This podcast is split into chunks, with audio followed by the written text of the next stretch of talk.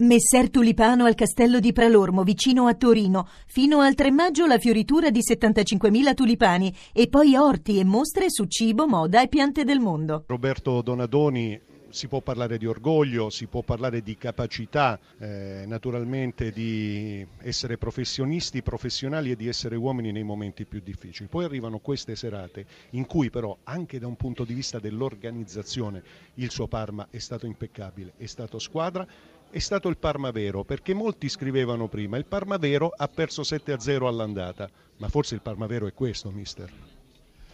Quello di questo spirito, di questa voglia di lottare tutti, di correre tutti, di sacrificarsi, magari perdendo anche un po' di qualità, però con uno spirito che è eccezionale, che riesce a sopperire a tutto il resto. E quindi devo dire grazie a tutti quelli che sono rimasti qui, che hanno avuto ancora la voglia, la volontà e hanno ancora l'energia di portare avanti questo campionato dopo tutte le traversie, tutte le difficoltà e quindi il merito veramente di questi ragazzi.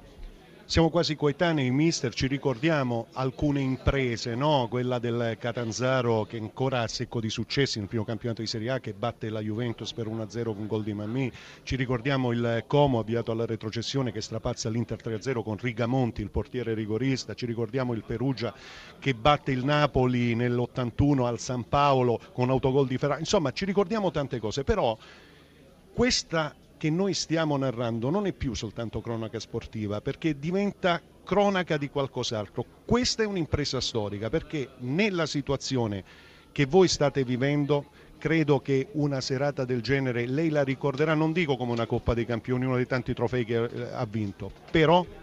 No, beh, ma la, la ricordo nella misura in cui sono felice per i miei giocatori perché loro se lo meritano, poi mi auguro in futuro nel prossimo futuro di dovermi ricordare di, di occasioni ben più importanti di questa.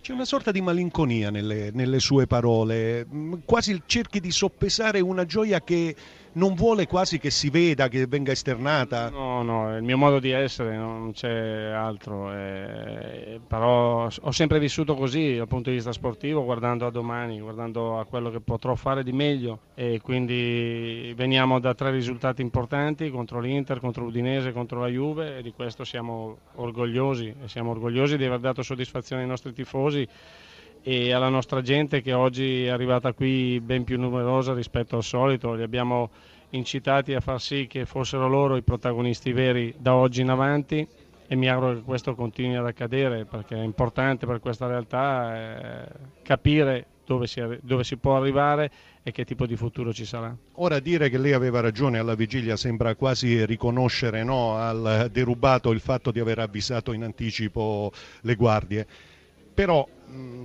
di contro c'è stata una squadra che ha recuperato una quantità stratosferica di palloni, che ci ha messo ovviamente il cuore e non solo, anche l'organizzazione di gioco. La prima domanda che le faccio è questa, è deluso da chi ha schierato titolare da qualcuno oggi oppure è deluso da che cosa? Perché la Juve comunque ha tentato di farla sua inizialmente la partita.